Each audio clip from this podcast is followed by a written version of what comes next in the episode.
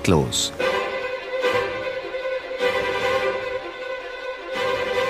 Das Musikmagazin von B R Klassik und der Neuen Musikzeitung.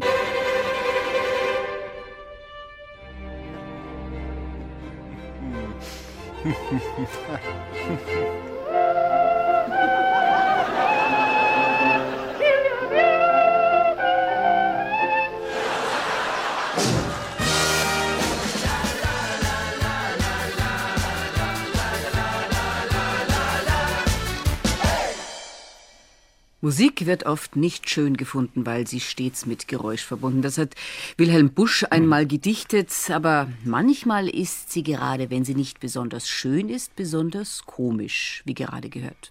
Herzlich willkommen zur Taktlos, Ausgabe hundertachtundsiebzig. Am Mikrofon begrüßen Sie Marlen Reichert und Theo Geißler.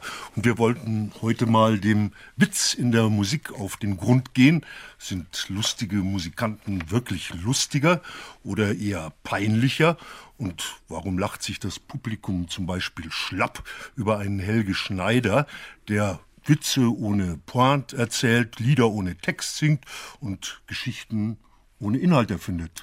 Das zu eruieren haben wir uns wieder fachkundige Verstärkung ins Studio geholt. Unser erster Gast war im ersten Leben Lehrer für Deutsch und Englisch. Mittlerweile ist er Autor und sein Detektiv Jennerwein hat jüngst seinen siebten Fall gelöst. Ich habe ihn irgendwo dazwischen kennengelernt als Musikkabarettisten, der mit achtzig Tasten um die Welt gereist ist oder Beethovens kleine Patzer aufgespürt hat. Herzlich willkommen, Jörg Maurer. Grüß Gott. Grüß Gott. Warum der Umstieg von der Musik mit Wort zum Wort ohne Musik? Ähm, ja, also ich habe mir das, ich, ich habe ähm, natürlich wie wie alle Kabarettisten habe ich einen eigenen Weg gesucht äh, und habe damals das Klavier äh, gefunden. Ähm, ich habe äh, Klavier gespielt und was mich da immer gestört hat bei der, bei der ganzen Musikszene, dass das so furchtbar ernst ist. Und da dachte ich, da könnte man mal Ähm, Musikkabarett machen und die Musik selber zu Wort kommen lassen. Das war so meine Idee und das habe ich sehr lange gemacht und jetzt ähm, bin ich ja schon im gereiften Alter und ähm, habe mir gedacht, jetzt vielleicht Autor sein wäre ganz schön. Ich habe mir das so schön vorgestellt, ein Glas Rotwein und dann dahinschreiben. Hat sich aber jetzt ausgewachsen zu einem richtigen Beruf. Das heißt, Äh, äh, schweren Herzens äh, musste ich jetzt die Musik, äh, ich habe mich von meinem, äh, von meinem Flügel getrennt. Du nimmst also, sie nicht mit? Äh, doch, also ich habe mich von der Musik getrennt und die Musik hat den Flügel bekommen, mhm. sozusagen. Aber so ganz hast du der Musik nicht abgeschworen in deinem neuen Krimi, der kommt jetzt dann ja. am zwanzigsten Februar raus. Der Tod greift nicht daneben, da kommt eine Musikerin vor. Ja, also bei mir kommt in den äh, Romanen immer Musik vor. Entweder kommen da Musiker vor, die äh, ganz böse sind, habe ich da festgestellt. Zufällig sind die alle äh, nicht gute Menschen. Ich weiß auch nicht, woher das kommt. Und äh, über diese Musikerin kann ich jetzt nicht zu viel verraten, sonst verrate ich äh, zu viel. Mhm. Und die äh, übt aber, also das ist eine der Musiker, die man nicht so gerne hört, die ist, ist nämlich technisch ganz, ganz perfekt mhm. und spielt die heikelsten und, und ekligsten Sachen ganz perfekt, aber ohne Seele. Und, äh, also the Chinese way of Beethoven. Ja, ja. Ich weiß, die ist, die ist aber Schwedin.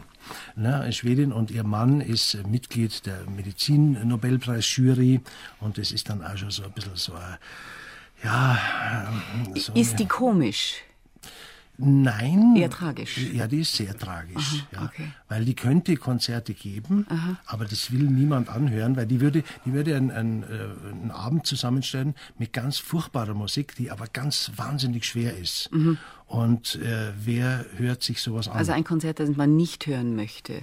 Nee, nee. Das ist jetzt eines der Dinge, die überhaupt nicht komisch sind. Was findest du, wenn es um Musik geht, sonst noch überhaupt nicht komisch? Ja, also ich, ich habe so im Laufe der Zeit festgestellt, äh, unter den ganzen Künsten ist die Musik schon äh, die mit dem größten strengen und ganz ernsthaften Regelwerk. Und ähm, also man muss schon lang suchen, wenn man in der Musik, also in der reinen Musik, wenn das der Text dazu kommt, ist ja nun mal was anderes. Mhm.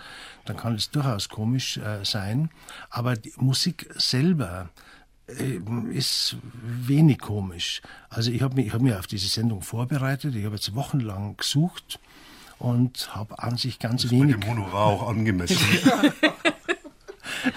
So. Und äh, ja, ich habe ganz wenig gefunden. Also ich finde schon ein paar Musikstücke sehr, sehr komisch, aber da ist entweder Text dazu oder ähm, es ist ungeeignet instrumentiert oder es ist irgendwas falsch gespielt. Das ist eine dieser vielen, vielen Regeln, die es da gibt, ist missachtet worden. Dann aber da, da greifen wir jetzt nicht vor. Nein, greifen Nein wir da nicht. greifen wir nicht vor, das hören wir dann nachher. Der Tod greift nie daneben. Ja, genau. Andreas Rebers muss man mögen und ich tue das äh, jetzt seit einer halben Stunde, seit ich ihn kenne, nachdem er mir glaubhaft äh, versichert hat, dass der Begriff ernste Musik sich von Ernst Mosch äh, ableitet und das ist für mich so eine tiefgreifende Erkenntnis, die ich heute auch im Verlauf dieser Sendung erst nochmal äh, zu verarbeiten habe. Äh, Rebers muss man mögen, so heißt auch das neueste Programm unseres Gastes. Damit hat er vor vierzehn Tagen in der Münchner Lach- und Schießgesellschaft Premiere gefeiert. Äh, wir mögen ihn, wie gesagt, und darum haben wir ihn eingeladen. Guten Abend, Andreas Rebers. Guten Abend. Und ich bin ja studierter Hausmeister und gleich kommt die erste Korrektur. Äh, das war vor vierzehn Monaten die Premiere. Vor vierzehn Monaten? So ungefähr, ja, ja. Und also läuft ich spiel, en suite? Ich, ich spiele das Programm jetzt ja. schon seit, äh, seit einem Jahr. Aber ähm, es ist praktisch schon zu mindestens äh, sechzig Prozent neu. Wann ist die nächste Vorstellung? Machen wir gleich ein bisschen Werbung. Ist äh, zweiundzwanzigsten, dreiundzwanzigsten Februar. Lach und Schieß ist aber komplett ausverkauft. Also ähm, wann hat man denn wieder Chancen? Im März im Lustspielhaus ah, in ja. München. Gut, also äh, rechtzeitig anstellen und Rebers-Karten kaufen. Es ja. gibt auch Musik und gute Laune. Das sind dann wahrscheinlich wieder zwanzig Prozent neu. Ja, es passiert ja so viel. Ja, ja. Man kriegt nichts mit. zweitausendsechs Salzburger Stier, zweitausendsieben Deutscher Kleinkunstpreis im Bereich Kabarett, zweitausendacht Deutscher Kabarettpreis, zweitausenddreizehn Bayerischer Kabarettpreis. Äh, für Musik mehr gibt's eigentlich kaum Doch, noch. Grimm, Grimme-Preis fehlt noch. Grimme-Preis und, und der Nobel, Lebenswerk Nobelpreis, fehlt noch. Lebenswerk. Und, äh, und ich habe nie einen Förderpreis bekommen. Ich hätte gerne noch einen Förderpreis. Äh, wo richtig Kohle dahinter steckt, vielleicht den Siemens Musikpreis. Ja, ja, irgendwie sowas. Ja, ja. Ja, die tun das ja richtig was wir, aus. Ja, aber, aber, das, aber, aber, aber, aber, aber, kein, aber kein Förderpreis aber, aber ich mehr. Bin Idealist. Also es, mir, geht's nicht, mir geht es nicht um den Zaster, es geht mir nicht um den schnöden Mann. Es geht um Wie dem auch sei, die erste Band hieß Los Promillos und richtig. damit... Äh, sind sie ja bei Schützenfesten und Feuerwehrvergnügungen äh, aufgetreten. Äh, war das lustig und für wen? Das war für mich erstmal so, ich war sehr jung, ich war sechzehn Jahre alt und es musste noch ein äh, Gespräch stattfinden mit meiner Klassenlehrerin, weil äh, mein Vater hat sozusagen das so langs, äh, mein Vater hat das arrangiert, dass es eine Band gibt, in der mein Bruder und ich und zwei andere Jungs aus dem Dorf spielen. Und ich war der Jüngste mit sechzehn. Und ich bekam eine Farfisa V I P zweihundertzweiundsechzig Orgel mit zwei Manualen. Auch ein Instrument, was Helge Schneider sehr gern spielt. Bei ihm heißt es die Weltraumorgel. Mit Fußpedal und Verzerrer, der aber damals auf dem Land nicht geliebt wurde. Verzerrte Musik äh, wurde nicht geliebt. Und wir haben alles in G-Dur gespielt. Und das war alles autodidaktisch. Und es hat dazu geführt, dass ich als sechzehnjähriger junger Mann äh, am Wochenende bis zu zweihundert Mark verdient habe. Wenn man Freitag und Samstag gespielt hat, wir hatten also ein Quartett und der Preis war vierhundert Mark mhm. und jeder bekam hundert Mark. Und dann hatte ich... Wegen der zwei Manuale? Ja, nein, ich hatte, ich hatte, ich habe sehr früh äh, äh, Geld damit ja. verdient und das erschien mir als großartiger Vorteil gegenüber anderen äh, Jugendlichen in meinem Alter. Es gab auch äh, hier Klemmi, ein hervorragender Klarinettist, der später auch ähm, Musik studiert hat, der hat nicht so viel Geld verdient wie ich. Und wir haben eben halt so Schlager gespielt und Volkslieder, Heino, Rex Gildo, praktisch die ganzen Kracher der äh, siebziger Jahre. Also es war lustig. Das war lustig für mich, weil ich in einer Welt der Erwachsenen war, mit der ich eigentlich nichts zu tun haben wollte. Und ich fand das, ich habe damals äh, eigentlich natürlich kaum Alkohol getrunken, sondern eher Brause. Und ich fand das immer schön, dann die betrunkenen Leute auf der Tanzfläche zu sehen, wie sie umgekippt sind und wie sie auf die Bühne gekommen sind, um sich Lieder zu wünschen. und das, die Orgel immer ja. als Helmut-Orgel bezeichnet wurde. Das, das eher, äh, oben ist es lustiger als unten bei Tanzveranstaltungen. Absolut, ja? absolut. Ja. Also ich habe da viel Spaß gehabt. Doch, das war lustig. Eine fröhliche und lustige Zeit. War das das äh, Waldenburg-Zierndorf-Piano? Äh, das nee, nee, nee, das ist jetzt... Das das ist spät. Ich, ich habe jetzt. jetzt für mein aktuelles Programm ein... Äh, ein Instrument, also ich gehe äh, zum Hieber Lindberg und da steht so ein wunderschönes weißes Piano, was aussieht wie ein Fender Rhodes, und dann fange ich an zu klimpern und äh, war sehr angetan von der Optik und dadurch, ich äh, brauche eigentlich eine Brille, aber auf der Bühne will ich keine Brille aufsetzen, ich musiziere brillenlos. Aber wenn man jetzt eben halt irgendwelche Cues setzt, irgendwelche Sounds wechselt und ich hätte da einen Bildschirm vom Computer, dann brauche ich die Brille. Und das ist eben halt grob mechanisch mit Drehknöpfen, wo ich mir die Einstellungen merken kann. Und dann musste ich meine Frau, die liebe Bernadette, bitten, einmal mitzukommen und habe sie gefragt, ist das ein Instrument für mich? Und dann hat sie gesagt, ja. Dann habe ich gesagt, das kaufe ich. Aber ich hol's noch nicht ab. Eine Woche später bekomme ich eine S M S von Willi Astor, ähm, wo er schreibt, äh, nicht Arsch, aber er hat, das, er hat das Instrument Fall. gesehen und hat äh, auch gesagt, das könnte was für mich sein. Und da wurde gesagt, nee, es ist verkauft. Und da hat der Willi gefragt, an wen? Ja, an ihren Kollegen, den Rebers. Da hat er gesagt, scheiße. Sie hatten aber auch mal so zwischendurch eine etwas ernstere Phase in Ihrem Leben. Sie waren äh, neunundachtzig musikalischer Leiter des Schauspiels am Staatstheater Braunschweig, immerhin. Äh, wie kam denn dann der Schwenk zum, zum Brettel, zum Kabarett? Schnauze voll vom ernsten Theater? Oder? Nee, das war eigentlich, das war äh, auch genauso wie beim, beim Jörg. Das, wir sind alle in, in Prozessen. Ich habe drei verschiedene Berufsausbildungen. Also ich bin Grund- und Hauptschullehrer. Ich bin Diplompädagoge und ich habe dann noch Musik studiert, aber als Spätberufener. Und ich habe sehr lange unterrichtet an der Musikschule in Hannover. Habe aber immer parallel dazu ähm, Straßenmusik und sowas gemacht. Und ich bin so von der Abteilung Kreativität. Und irgendwann hat mich ein Regisseur vom Staatstheater Braunschweig gefragt, sagen mal, kannst du dir mal vorstellen, sowas mit Schauspielern zu machen? Und dann war ich auf dem Weg eigentlich, ich wollte, ähm, ich wollte auf die Bühne, ganz einfach. Dann bin ich ans Theater gegangen und fand das völlig faszinierend, dass die Proben eben halt um zehn Uhr anfangen. Als Lehrer musste ich eben halt um sieben Uhr dreißig in der Schule sein. Das war schon mal ein Vorteil. Und ich konnte praktisch machen, was ich wollte. Also natürlich in Verbindung mit der Regie. Die Regie hat dann irgendwie gesagt, sag mal, da brauchen wir jetzt einen Akzent oder äh, es gibt ja auch Stücke, in denen gesungen werden muss. Und dann habe ich doch das mit viel Freude und äh, Liebe gemacht und habe aber auch meine Grenzen kennengelernt. Also dann bei der Betreuung der Dreigroschenoper war die Orchesterleitung für mich, äh, das geht nicht, das kann ich nicht. Ähm, ich kann keine Partituren lesen, ich habe mich mit Noten immer schwer getan, aber ich habe die musikalische Einstudierung der Schauspieler gemacht. Und sowas konnte ich immer ganz gut, weil äh, nicht jeder Schauspieler kann gut singen, aber er kann das Problem in irgendeiner Weise durch Darstellung lösen. Und dann ähm, begann es eben halt, dass mich ein Dramatur- eine Dramaturgin gefragt hat, du Rebers, kannst du dir vorstellen, äh, mit ein paar Schauspielern mal einen Abend zu machen? So, äh, kannst du für die was schreiben? Und dann habe ich angefangen, Lieder zu schreiben, äh, kleine Monologe und Szenen, die eben halt immer sehr kabarettistisch waren. Ich habe äh, am Anfang meine ersten Nummern für den, für den äh, Schauspieler Norbert Heckner geschrieben. Mhm.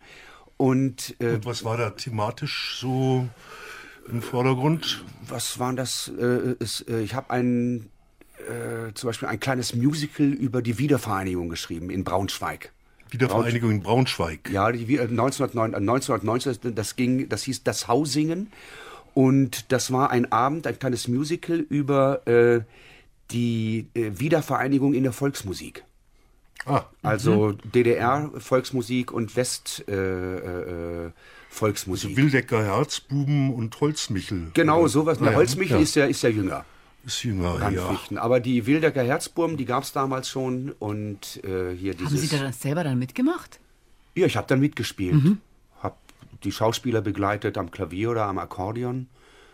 Ja, Das, äh... So kam das. So kam das. Dürfen wir von Ihnen jetzt mal was hören? Ich spiele Ihnen etwas vor, ja, und zwar toll. ein äh, für mich äh, bahnbrechendes Stück Musik. Gut. Ja? Ausgezeichnet. Es geht äh, aber nicht um die Bundesbahn oder um deren Krisen oder um Wintergeschichten äh, und Verspätungen, äh, wollen wir hoffen, sondern um äh, Nein, was Heiteres. Ist, wir gehen zurück in eine Zeit, als das Wünschen noch geholfen hat.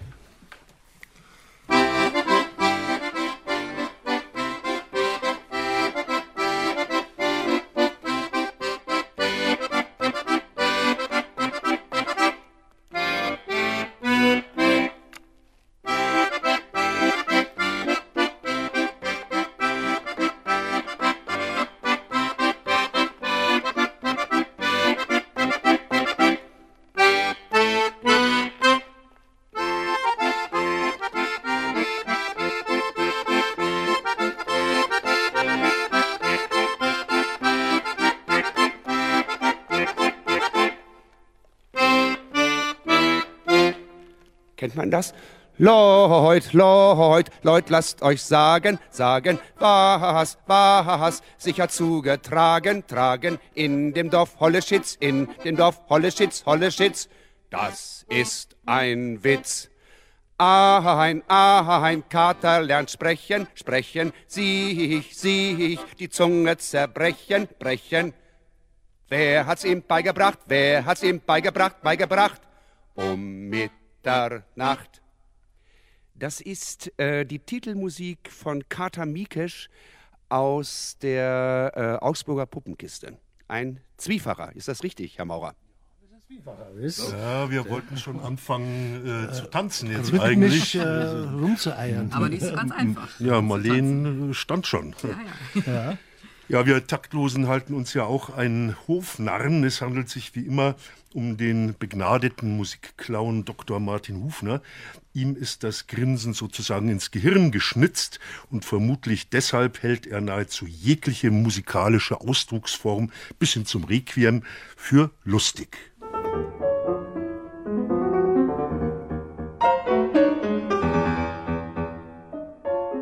Musik ist eigentlich immer witzig. Es gibt keine Musik, die nicht heiter wäre. Denn komponieren, das ist das Vermögen, geistreiche, vitalwitzige Funken aus einer musikalischen Idee zu schlagen, die sonst trocken Brot bliebe. Gelingt ihr das? Dann lächelt diese Musik. Selbst in einem Requiem. Oder sie quietscht vor Vergnügen, wie oft bei Haydn und Mozart. Auf der anderen Seite wird sie aber auch dann witzig, wenn ihr genau das nicht gelingt. Eine krachlachende Musik ist die Folge, schenkelklopfend wider den eigenen Anspruch. Wir kennen die Beispiele aus den Tagesbegleitprogrammen der Popmusikindustrie. Nur sehr trübe Tassen bekommen dies nicht mit. Der sogenannte European Song Contest ist der Olymp dieser Heiterkeit des musikalischen Misslingens. Aber auch die Schlagergebirge in Mitteldeutschland, die sind musikalisch gesehen echte Achttausender. Da wird die musikalische Luft schon arg dünn und man wird geradezu atemlos. Oh, oh. Doch wenn mein Hochhaus brennt, wo soll ich hin, wenn mein Hochhaus brennt? Wo soll ich hin, wenn mein Hochhaus brennt? Wo soll ich hin? Dann kann ich nur noch springen, dann kann ich nur noch springen. Lange Zeit hat es aber eine Begriffsverwirrung gegeben. Der U-Musik, also der Unterhaltungsmusik, steht demnach eine E-Musik, also eine ernste Musik gegenüber. Nur, was soll das denn sein, eine ernste Musik? Das ist die Musik, die unbedingt ernste Zuhörer benötigt, es selber aber von Natur aus nicht ist. Und das, das wusste selbst einer, der der Witzigkeit nicht gerade verdächtig ist. Der Musikphilosoph Theodor W. Adorno. Er sagte vor gut fünfzig Jahren, dass man sich eines gewissen Lächelns nicht erwehren könne, wenn überhaupt ein Ton erklinge. Und das stimmt heute mehr denn je. Geht man einmal von der gewiss richtigen Annahme des Psychoanalytikers Sigmund Freud aus, dass vor allem die Irritation und Enttäuschung von Erwartungen und Konventionen das Wesen des Witzes ausmachen, dann dürfte unzweifelhaft die avancierteste und Neueste der neuen Musik, der Hort der Witzigkeit schlechthin sein. H P. Kerkeling hat die Situation bekannt berüchtigt aufs Korn genommen. In Wirklichkeit ist die E-Musik eine W-Musik. Wichtige, witzige Musik nämlich. Ich sag nur... Hurt!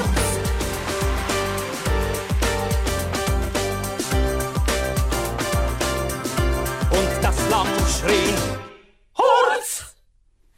Taktlos auf B R Klassik, und heute geht's um das Komische in der Musik, und bei uns sind die Musiker, Autoren und Kabarettisten Andreas Rebers und Jörg Maurer. Also Musik ist ernst, hat Jörg Maurer vorhin gesagt, eine ganz ernste Angelegenheit. Es gibt aber trotzdem diese beiden Begriffe E-Musik und U-Musik. Ähm, ist die U-Musik unernst? Ja, das weiß ich nicht. Also ich, wo ich hinkomme, äh, höre ich immer, dass es den Unterschied, dass das ganz ähm, blöd ist, der Unterschied zwischen U- und E-Musik. Die U- und E-Musiker wollen sich nicht als solche bezeichnet wissen. Und ähm, ich denke mal, dass die E-Musik, äh, das E muss was anderes bedeuten. Das E muss äh, was oben bedeuten, was qualitativ. Ja, vielleicht sowas. Ja. Ja. Und äh, weil ich denke mal schon, dass es, sagen wir mal, als ganz post-postmoderne Musiker, ähm, die da im Konzertsaal sitzen, und Komponisten, die da was machen, äh, sind schon mit der Gabe des Humors gesegnet. Also es geht ja oft auch, wenn man, wenn man alte Formen aufbrechen will, bleibt ja gar nichts anderes übrig, als das äh, lustvoll zu machen, äh, da was über den Haufen zu werfen. Und äh, ich denke, ich möchte jetzt äh, die, die Cage-Musik nicht so als, als Gag bezeichnen, aber man kann sich eines Lächelns nicht erwehren. Ja, aber lustigerweise habe ich im Musica Viva-Konzert noch nie jemanden lachen gesehen. Innerlich. Ah, innerlich. innerlich. Ah. Die, die hocken da und also, die zittern so. Man trägt es nicht nach außen. Nein, mhm. Das macht man dann doch nicht. Ist das äh, Ihre Erfahrung auch, Herr Rebers? Es ist, also ich finde Musik erst einmal nicht lustig, sondern Musik ist Musik, unterscheidet sich, ist, ist eine Kunstform, hat eine Klangarchitektur, die eben halt, der ich beiwohnen kann im Konzert, und danach ist es vorbei. Wenn ich dann rausgehe aus dem, aus dem Gasteig, dann äh, steht mir reale Architektur im Weg. Ne? Das Ding steht da. Das ist halt so. Und Musik hat den großen Vorteil, dass es irgendwann vorbei ist, wenn es mir nicht gefällt. Und die, äh, es gibt Stücke, die ich sehr humorvoll finde. Also von Hindemith, die Streichquartette Minimax, allein diesen, dieser Titel, also äh, ähm, diese einzelnen Stücke, also dieses, äh, ich weiß gar nicht, wer es ist, äh, ein, ein, ein, ein Weckruf, wie eine betrunkene Feuerwehrkapelle ihn irgendwie spielen würde, für ein Streichquartett umgesetzt. Das ist tolle, äh, tolle, unterhaltsame, ja, und lustige Musik. Richtig komisch nicht. Es fehlt... Ähm, Es fehlt, die, die Musik hat oft keine Pointe. Wie, wie, ein, ähm, wie ein erzählter Witz. Ja, weil, weil die Musik natürlich, ähm, äh, die, die Sprache tut sich da leichter, ja, beim, ja. beim Komischsein. Ja. Äh, ich finde, bei Musik, man muss immer sehr viel wissen, wenn man das, äh, wenn man das äh, genau. witzig finden genau. soll. Ich habe ja selber... Ähm, Kabarettprogramme über Komponisten gemacht. Ich habe zum Beispiel ein Beethoven-Programm mal gemacht, Beethovens kleine Patzer. Äh, da fällt es leicht, sich über irgendwas äh, lustig zu machen, weil die Hits von Beethoven, die kennt jeder.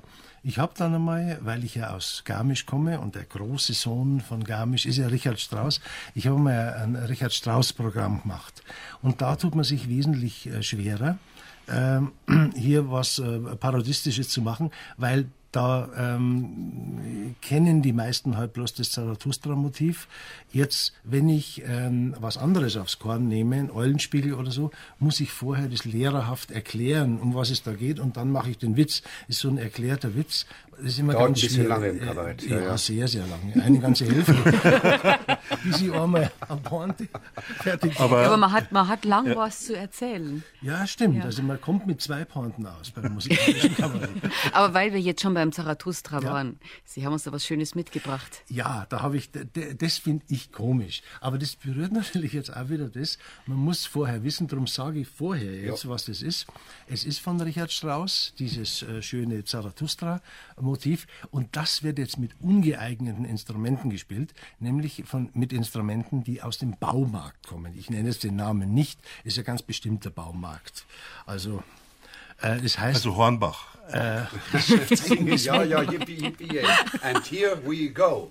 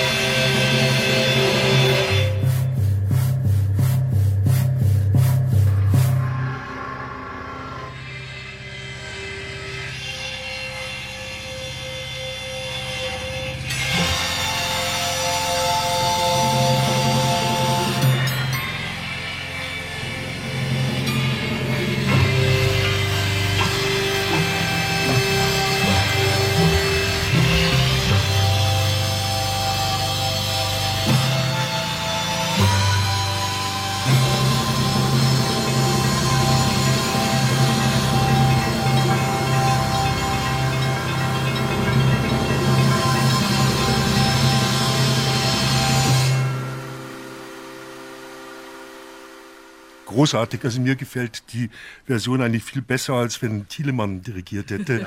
Ja. Äh, Dresdner Staatskapelle oder sowas. Wer, wer, wer hat den Fuchsschwanz gespielt? Ich glaube, das war schon Piccolo-Kreissäger. Okay.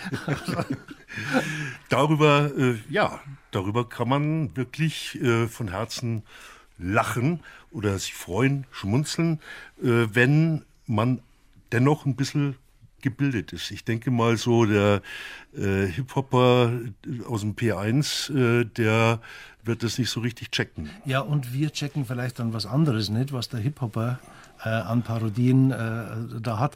Äh, das ist äh, ein gewisses Vorwissen. Das ist aber doch bei der, bei der, bei der Komik immer so. Das ist auch im Kabarett so. Also es gibt Kabarettprogramme, da kann der eine oder andere vielleicht nicht drüber lachen, weil er äh, über einen bestimmten Themenkreis einfach jetzt nicht so, so, so, so informiert ist. Also ähm, Humor ist ja, denke ich, immer irgendwie was Spezifisches. Gezielter oder? Humor schon. Ja. Aber sagen wir mal, äh, Beispiel Dick und Doof, Tortenschlacht oder so, da kann jeder drüber lachen. Äh, da ist, die, da ist die, die, die Basis ähm, so universell. Und wenn ich jetzt natürlich einen Wortwitz, einen politischen Wortwitz mache, äh, klar, da muss ich irgendwas, muss ich mir über äh, Politik informiert haben, das ist klar. Da sind, da sind die Märkte eben überschaubar. Ne? Ja. Wenn man das, es gibt ja, äh, es ist nicht alles gut für alle. Und es gibt eben halt Nischen. Und ich habe mich auch sehr gefreut über den Zarathustra aus dem Baumarkt. Und ähm, denke, das ist auch für Leute wie mich dann gemacht worden, vermutlich. Ne? Also fürs P eins ist es nichts. Für den Viktualienmarkt glaube ich auch nicht wirklich. Vielleicht aber eher. Man müsste es mal probieren. Ja. Ja, man muss, ne? Aber bitte, ja. Was ist zum Beispiel lustig an einem Katzenklo? Das ist der, äh, haha, der Helge Schneider, ähm, hat, war eigentlich, als Helge Schneiders Karriere begann, also auch medial, bin ich, bin ich nach München gekommen zur Münchner Lach- und Schießgesellschaft.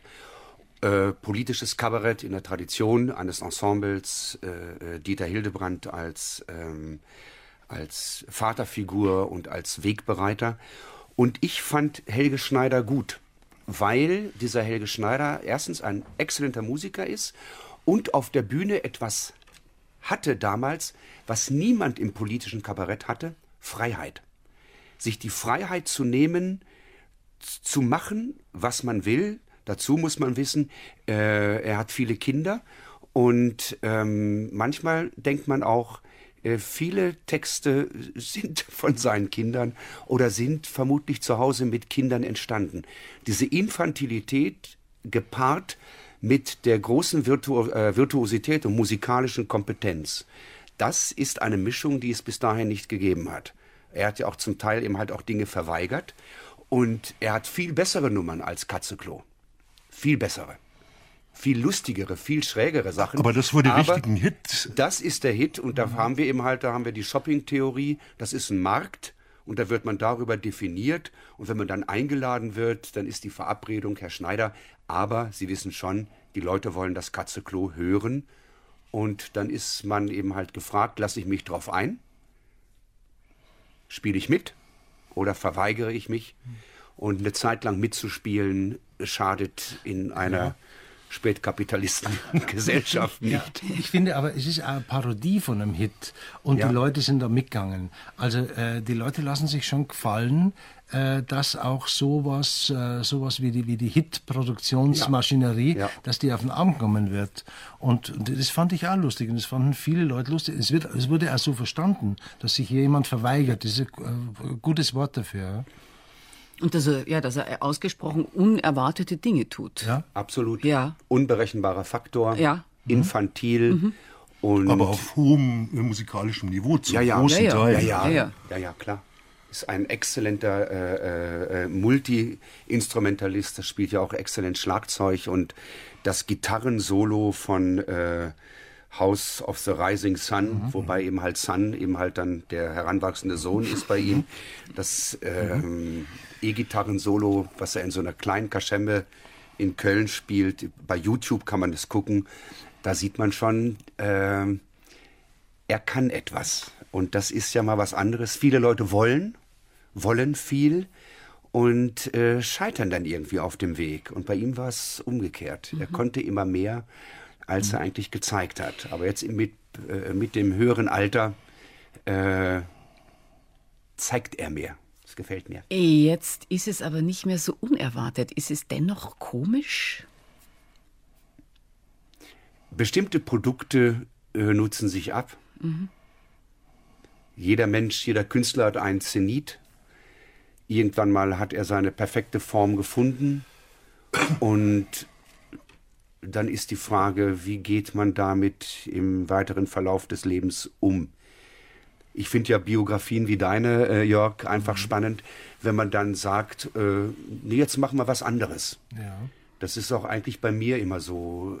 Äh, ich wollte, eigentlich wollte ich immer ähm, Folkmusiker werden. Ich wollte so äh, irische und schottische Jigs and Reels runterjagen. Bis zu einem gewissen Zeitpunkt habe ich gedacht, ich kann das auch ganz gut. Da habe ich festgestellt, eigentlich ist es nicht eins.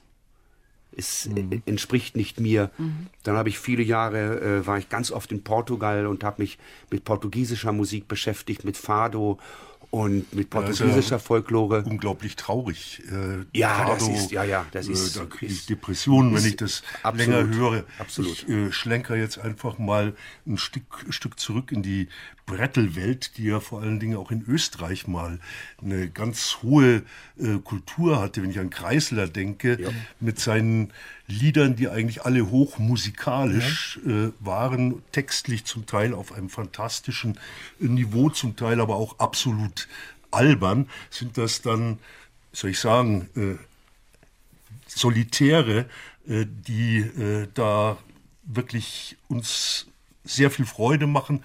Qualtinger zum Teil, Qualtinger müsste man ja, nennen, teils schwarz, ja. teils äh, wirklich aber auch äh, grob hm. und äh, ist uns da nicht ein bisschen was verloren gegangen äh, von dieser äh, Qualität jetzt in äh, einer Zeit auch äh, der äh, Comedians, die sich zum Teil mit äh, doch recht äh, dummen, groben Äh, Scherzen, äh, das ist ihre Pop- Lacher verschaffen. Das ist ja die, die, diese Comedy-Kultur ist ja in Deutschland mittlerweile Popkultur. Es geht darum, da, dahinter stehen ganz einfache äh, wirtschaftliche Interessen. Es gibt ein paar Leute, die ein Riesenpublikum mobilisieren können. Jetzt gibt es eben halt ganz neu praktisch, äh, dass man sagt, Migrantenkomödie, dass es eben halt ganz mhm. bestimmte Typen ins Fernsehen gesetzt werden, äh, die es können, die es auch gut machen. Aber es ist eine Form von Popkultur. Es wird äh, um diese Solisten herum äh, gibt es Autoren, Produzenten. Das wird beworben und das hat eigentlich nichts mit dieser Brettelkultur zu tun, aus der wir jetzt herkommen, und das hat noch weniger mit der Vergangenheit von äh, großartigen Künstlern wie Qualtinger oder, oder Georg Kreisler ähm, zu tun. Das, glaube ich, ist unwiederbringlich vorbei, weil auch diese Biografien kann es ja so gar nicht geben. Also dass also ein Georg Kreisler, der Konzertpianist werden wollte, aufgrund der Tatsache, dass er Jude war, ins Exil gegangen ist, nach Amerika, dort auf Leute getroffen ist wie Charlie Chaplin und Georges Tabori, dann zurückgekommen ist mit, äh, mit dem Hintergrund von dem äh, Kabarettisten Lerner, hieß er, glaube ich, auch einem, einem, einem Lehrer, einem amerikanischen, äh, mit dem er, äh, also von dem er auch viel gekupfert hat. Er hat eine Form gefunden, die er dann in die deutsche Sprache ja. gebracht hat. Ähm, so etwas, glaube ich, gibt es nicht mehr. Es gibt den Leidensdruck auch gar nicht mehr. Mhm. Äh, ich, ich finde aber, ähm, es gibt es auch deswegen nicht mehr, oder es ist ganz schwer, äh, sowas zu machen, weil zum Beispiel, wenn man Musikkabarett macht, was äh, Qualtinger und Kreisler gemacht haben, die konnten auf einen bestimmten Fundus zurückgreifen. Das Wiener Volkslied war präsent, die klassische Musik war präsent. Inzwischen gibt es zigtausend Musikstile, äh, gibt es in den Musikstilen Substile. Mhm. Äh, man kann nicht, äh, man kann sich nicht in allen auskennen. Was, was macht man? Also kann ich äh, jetzt als heutiger Georg Kreisler, äh, lege ich mich beispielsweise auf, äh, auf Hip-Hop oder so, dann habe ich eine bestimmte Community, die anderen interessiert das nicht. Es gab's damals, konnte man nur so ein paar Musikstile zusammenfangen und konnte sich darauf verlassen, dass die Leute es schon verstehen. Das, das ist heute auch nicht mehr möglich.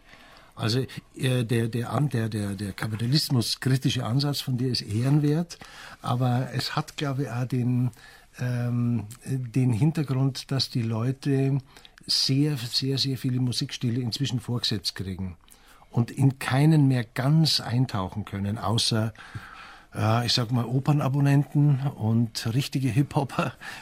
Ich weiß nicht, aber äh, schon Volksmusik, da gibt es Streit drüber. Was gehört jetzt zur Volksmusik? Kennst du dich da aus? Äh, gehört, äh, ja, wobei jetzt äh, Biermösl Blosn, das ja eigentlich äh, über mhm. viele ja. Jahre hinweg ja doch durchaus sehr mhm. erfolgreich gemacht haben, eben im Bereich äh, der Volksmusik. Ja.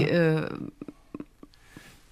Musikkabarett zu machen, und ja. ich finde zum Beispiel eine eine dann dann dann ein ein ein Fredel Fesel hat auch mhm. Musikkabarett ja. gemacht, und und ähm, eine Martina Schwarzmann macht auch eine Form von Musikkabarett, mhm. die sehr sehr reizvoll ist, sehr eigen ja. ist und ähm, aber auch aber sehr sehr authentisch ja. bayerisch. Mhm. Ja. Ich bin ja nun Norddeutscher ja. mit äh, sehr unterschiedlichen äh, Vater äh, aus aus Bremen, äh, Mutter aus Schlesien, und das heißt äh, bei gerade bei der Martina ist ein wunderschönes Beispiel für Authentizität, mhm. für bayerisch. Mhm. Und ich lebe ja seit äh, fast zwanzig Jahren äh, in München.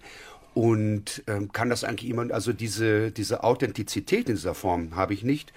Bei mir in den Programmen zum Beispiel arbeite ich, ich habe auch Hip-Hop-Nummern drin, mhm. weil ich mir als Satiriker sage, ich betrachte eine Wirklichkeit, in der ich lebe und wie sie sich auch äußert, musikalisch. Und da muss ich schauen, ob ich diese Dinge vielleicht für mich sogar nutzbar machen kann.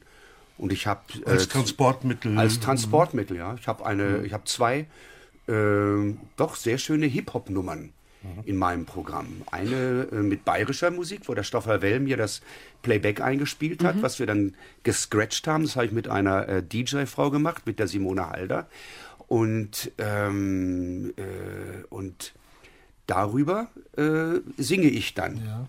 aber auf Hochdeutsch. Also, ich hatte mal eine Hip-Hop-Nummer im Programm, aber die hat niemand als solche erkannt. Du warst vielleicht Sie war vermummt. Ja, Sie war vermummt. Sie war sehr vermummt. Sie war vermummt. Du hast uns noch, noch mal Musik mitgebracht. Ja, äh, genau. Ich bin ja ein großer Opernfan. Äh, ich weiß nicht, ob ich das teile hier in der Runde. Ja, doch, unbedingt. Und doch, doch. da... Ist es, äh, da gibt es schon komische Musik. Äh, vielleicht ist da ein Komponist zu nennen, äh, Rossini, das ist mein Lieblingsopernkomponist. Von, von dem gibt es auch ein wunderbares Katzenduett, das ja, eigentlich immer wieder äh, lustig ja, ist. Ja, ja. ja, das, aber da gibt es auch viele andere. Ich bin allergisch gegen Katzen. Also, und äh, da habe ich äh, was ausgewählt, das ist aus, aus der Oper Die Italienerin in Algier. Und da ähm, lässt er zwei Bässe so tun, als würden sie Koloraturen singen und die poltern da dahin, kommt ein Tenor noch dazu, aber diese drei Männer äh, machen ungeeignete Musik, finde ich. Das ist sehr komisch. Und danach dann gleich Berenike Beschle mit äh, den Taktlos Nachrichten.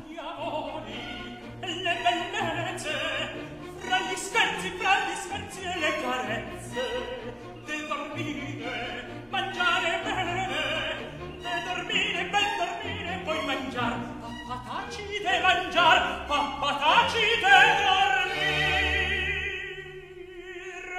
de dormire, mangiare bene, per dormire, poi mangiar, papà taci de dormir, papà taci de mangiare, de dormir, che bel piacere, da rio di più non dormir, più non sopravvare, de mangiar, bello amico, de dormir, bel piacere, io di più non di più non sopravvare, papà taci de mangiare e papà taci de dormire.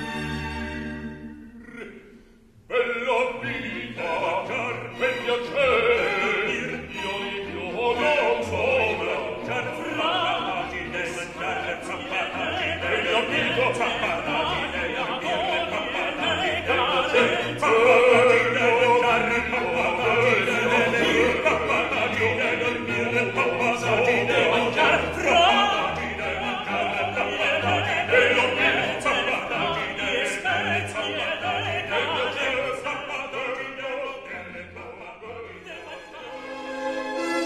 Taktlos die Nachrichten.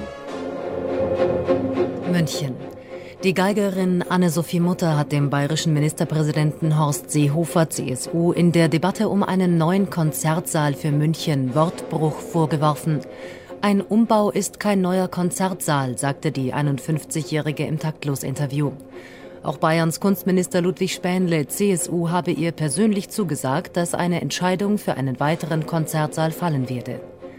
Als absurd und inkompetent bezeichnete Mutter die von Seehofer vorgeschlagenen Ausweichquartiere, die marode Starnberger Bahnhofshalle, den Petueltunnel oder die Diskothek P eins. Sie sei jetzt entschlossen, bei der nächsten Landtagswahl jedweden C S U-Kandidaten heimzugeigen, um als Patrona Bavariae für kulturhaltige Zustände in Bayern zu sorgen. Dresden. Christian Thielemann, Chefdirigent der Sächsischen Staatskapelle Dresden, wird neues Vorstandsmitglied der Pegida-Bewegung. Das gab der Maestro vom Balkon der Semperoper aus bekannt. Vielleicht können meine Untergebenen draußen das Licht der Semperoper für die Demonstranten ausschalten. Hier drinnen habe ich das Sagen und deshalb lade ich für nächste Witzwoche die Pegida-Demonstranten zu einem Schweigekonzert bei voller Beleuchtung und in ausländerfreier Besetzung im Inneren der Oper ein. Danach gäbe es, wie üblich, ein bisschen Richard Strauss mit olympischen Fanfaren und dergleichen. Die Rockergruppe Bandidos ernannte im Gegenzug Thielemann zu ihrem Ehrenboss für Gesamtdeutschland in den Grenzen von neunzehnhunderteinundvierzig. Nicht durchdringen konnte Thielemann mit seinem Wunsch, die Entführung aus dem Serail durch eine eilends selbst komponierte Operette »Bleibt doch, wo der Pfeffer wächst« zu ersetzen. Berlin, Witten, Donaueschingen. Sämtliche Auftragswerke für Komponisten neuer Musik dürfen bis auf unbestimmte Zeit nicht mehr zur Aufführung gelangen. Grund dafür ist die Nichteinhaltung des Mindestlohns für Komponisten, der sowieso schon, wie eine geheime Sonderklausel im Gesetz besagt, nicht bei acht Euro fünfzig liegt, sondern bei neunundneunzig Cent. Doch selbst mit diesem Minimalhonorar kann heute keine musikalische Idee mehr ernsthaft zum Werk greifen. Die Festivalmacher schauen sich derweil nach Komponisten in Bangladesch, Kamerun und Nordkorea um, damit ein Restfestivalzirkus aufrechterhalten werden kann. Nur ein Komponist sei von dieser Maßnahme nicht betroffen, Wolfgang Riem. Er könne ein abendfüllendes Orchesterstück in Stundenbruchteilen komponieren. New York, Peking. Dass die sogenannte ernste Musik im ökonomischen Weltranking immer tiefer absackt, müssen jetzt auch renommierte Interpreten am eigenen Leib erfahren. Den einst bestbestallten Klaviervirtuosen Lang Lang rettet gerade das Umschwenken in eine Patchwork-Existenz. Das Geld für seine geliebte Wantan-Suppe erwirtschaftet der Tastenlöwe durch die Entwicklung von Duftwässerchen, in denen Geruchsnoten Mozarts Gruft, Beethovens Ohrenschmalz und Schuberts Schuppenelixier. Immerhin Renner in Salzburgs Parfümerien. Darüber hinaus bietet er wöchentlich achtundvierzig Klavierstunden an der Musikschule Klötschenbroda an, für ein symbolisches Honorar von drei Frühlingsrollen täglich. Lachsinn, Schwachsinn ist unser Thema heute in Taktlos, und wir haben uns keine lustigen Musikanten eingeladen, sondern zwei Autoren und Musiker, die sich dem Thema kabarettistisch genähert haben, Jörg Maurer und Andreas Reber. Rebers, meine Herren, ihr wart viel unterwegs. Gibt's in der Rezeption von Humor regionale Unterschiede? Unbedingt. Ich möchte da mal äh, den Josef Hader zitieren, der mal gesagt hat, als er die ersten Male äh, in Norddeutschland gespielt hat, nichts trennt so sehr wie Humor. Echt? Ja. Also ich finde, ich, ich sehe keinen Unterschied zwischen den Regionen, also zwischen den re- deutschsprachigen Regionen. Es gibt andere Unterschiede. Äh, Stadt-Land ist, äh, ist sowas. Ähm, oder, sagen wir mal, ähm, große städtische Häuser äh, versus ähm, Privattheater. Aber ob jetzt Hamburg oder München oder Meran, das sehe ich vom, vom Humor her, von der Pointe her, haben bei dir Pointen nicht funktioniert? Nee, nee, wo sie, nee, nee, wo sie nee ich, ich glaube, es ist äh, Humor und äh, Pointe ist ein grundsätzlicher Unterschied. Also gute Pointen mhm. funktionieren immer. Ja. Ähm, aber Humor hat ja auch was mit ähm, Identität zu tun, mhm. hat auch was mit Raum zu tun und hat was mit äh, auch mit Volkskultur mhm. zu tun. Also wenn ich als Nicht-Bayer in Passau auf eine Bühne gehe, ähm, werde ich nicht als ähm, bin ich nicht stammtischtauglich. Aber wenn du dann mhm. einen Zwiefachn spielst, ist es vielleicht umso komischer. Das kann dann auch komisch so, werden, ja. Und also man kann sich das schon irgendwie redlich irgendwie erarbeiten. Man kann sich im Publikum erspielen. Aber bestimmte Dinge sind einfach, ähm, ähm, funktionieren anders. Also der Humor im Rheinland. Mhm. Ich war jetzt gerade in Köln und habe da oben gespielt. Und die sind alle, äh, die drehen am Rad, weil dieser Karneval losgeht. Man sieht also praktisch schon äh, überall verkleidete Menschen äh, mit Pappnasen, die... Äh, unglaublich fröhlich sind, und das ist für mich nicht nachvollziehbar. Ja, das kann ich, das ist für mich auch nicht nachvollziehbar. Ich glaube auch, das ist eher so ein bisschen Restanarchie, äh, die sich da auch auf einer sehr kommerziellen Plattform noch äh, aber perfekt äh, organisiert. austobt. Perfekt pünktlich. organisiert, stinklangweilig, stinklangweilig. Ja, ja, für mich. Aber für die ist es nicht langweilig. Vielleicht äh, hast du recht. Im W D R sitzen jetzt vier, so wie wir, die genau umkehrt ja, über, genau. Die, über den bayerischen Humor. Also, die, die, die, also was das Kabarett angeht zum Beispiel, ich bin sehr früh mit äh, Gerd Polt und dem Biermösl Blosn in äh, Kontakt gekommen, also über, über, über Schallplatten. Ich habe noch Schallplatten von denen und ähm, fand das immer unglaublich. Das hat mich sehr geprägt. Und wenn ich dann sehe, wie ähm, eigentlich der, der, der Gerhard Polt bundesweit eigentlich irreversible Schäden angerichtet hat für andere bayerische Kabarettisten, weil der äh, seine Figur und das Bayerische so geprägt hat, also auch in Hannover, in Braunschweig, ähm, wenn man da an bayerisches Kabarett denkt, dazu kommt natürlich auch diese große Medienpräsenz äh, in den Scheibenwischern, Ähm, das ist Ja, das ist ganz schwierig, da dran zu kommen. Also diesen Erfolg, glaube ich, die, das ist ganz schwer für, mhm. für, für andere Kollegen, das außerhalb Bayerns zu kopieren. Also nicht kopieren, sondern da dran zu kommen. Weil es war auch das erste Mal. Es war das erste Mal in der Geschichte Deutschlands, dass da drei hochmusikalische Burschen kommen und einer, der rauskommt und einfach nur ist und spricht mhm. und klingt und ist völlig unkompliziert. Und das ist das alte Rezept. Viel können und das Wollen ergibt sich dann daraus. Aber es ist eben halt ganz klar bayerisch. Und das Wiener Kabarett auch mit Qualtinger mhm. oder und ähm, der ja gar nicht so viel geschrieben hat. Also Qualtinger war in erster Linie Interpret, Interpret und ja. Schauspieler, der hat eben halt Autoren gehabt. Er hat schon auch immer mitgewirkt, aber war in erster Linie ein exzellenter Darsteller und äh, Schauspieler. Und ein Parodist halt. Ja. Auch, ne? Ja. Ja, schon. Und, diese, und die natürlich einfach diesen Wiener Schmäh, der, ich weiß noch, wie der, äh, der ich habe mit dem Josef Hader mal ein mhm. Programm gemacht in der Lach- und Schießgesellschaft vor vielen Jahren. Und wir uns auch so über Humor unterhalten haben. Und der hat gesagt, du Rebus, du brauchst keinen Humor, du brauchst einen gescheiten Schmäh. Und das wusste ich erst gar nicht, was das ist. Ja. Mittlerweile habe ich es verstanden. Aber der Schmäh funktioniert halt auch nicht überall. Funktioniert nicht überall. Ja. Aber das ist eben halt Findest dann das, was trennt. Ich weiß nicht, funktioniert das Schmäh in Berlin? Ich weiß es nicht. Ja, Berlin hat, glaube ich, noch mal eine ganz andere äh, Szene und einen ganz mhm. anderen ja. Anspruch und auch dadurch, dass Berlin es... ist eine Frontstadt, ist, ist, was Humor angeht. Da ist, da ist richtig. Kabarett nicht unbedingt, äh, also auch gerade München ist auch keine Frontstadt. Hier ist Kabarett in erster Linie Unterhaltung. In Städten wie Berlin oder Frankfurt, mhm. wo wirklich soziale Probleme, gerade auch dieses Zusammenwachsen von Ost und West, da funktioniert das Kabarett äh, bisweilen völlig anders.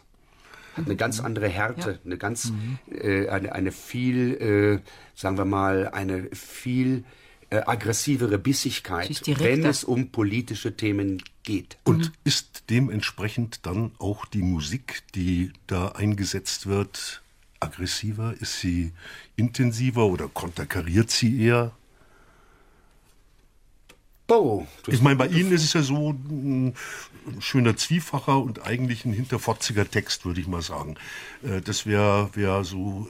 Äh, ja, ich mache ja das, was ich kann. Wenn ich jetzt dran gehen würde, würde ich sagen, ich brauche jetzt unglaublich aggressive Musik, weil ich ein, ein aggressives Thema bearbeiten will, funktioniert wär zu, das nicht. Wäre zu simpel, ne?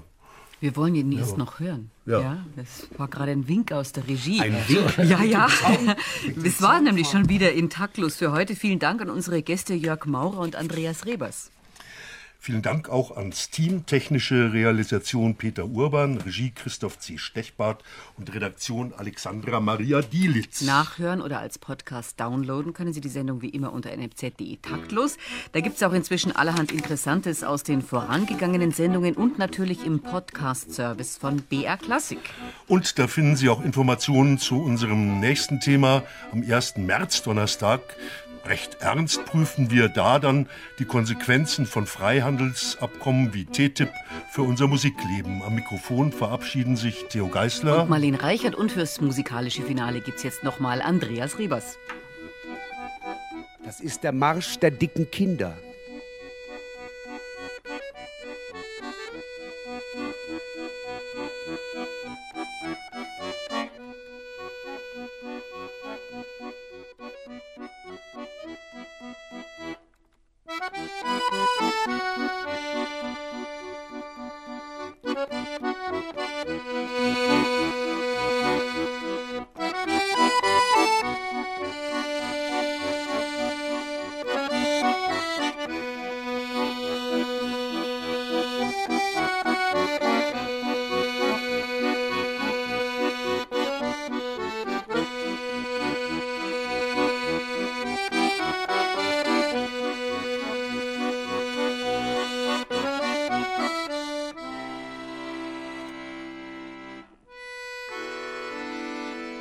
Müssen sich jetzt ausruhen?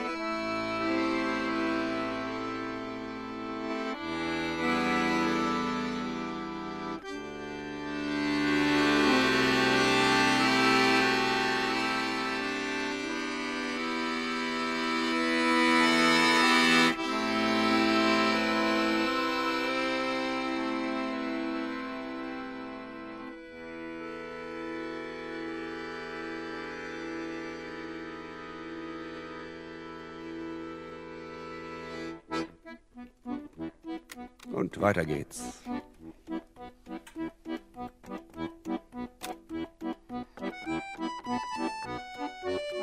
Nur noch ein bisschen. Schwitzen.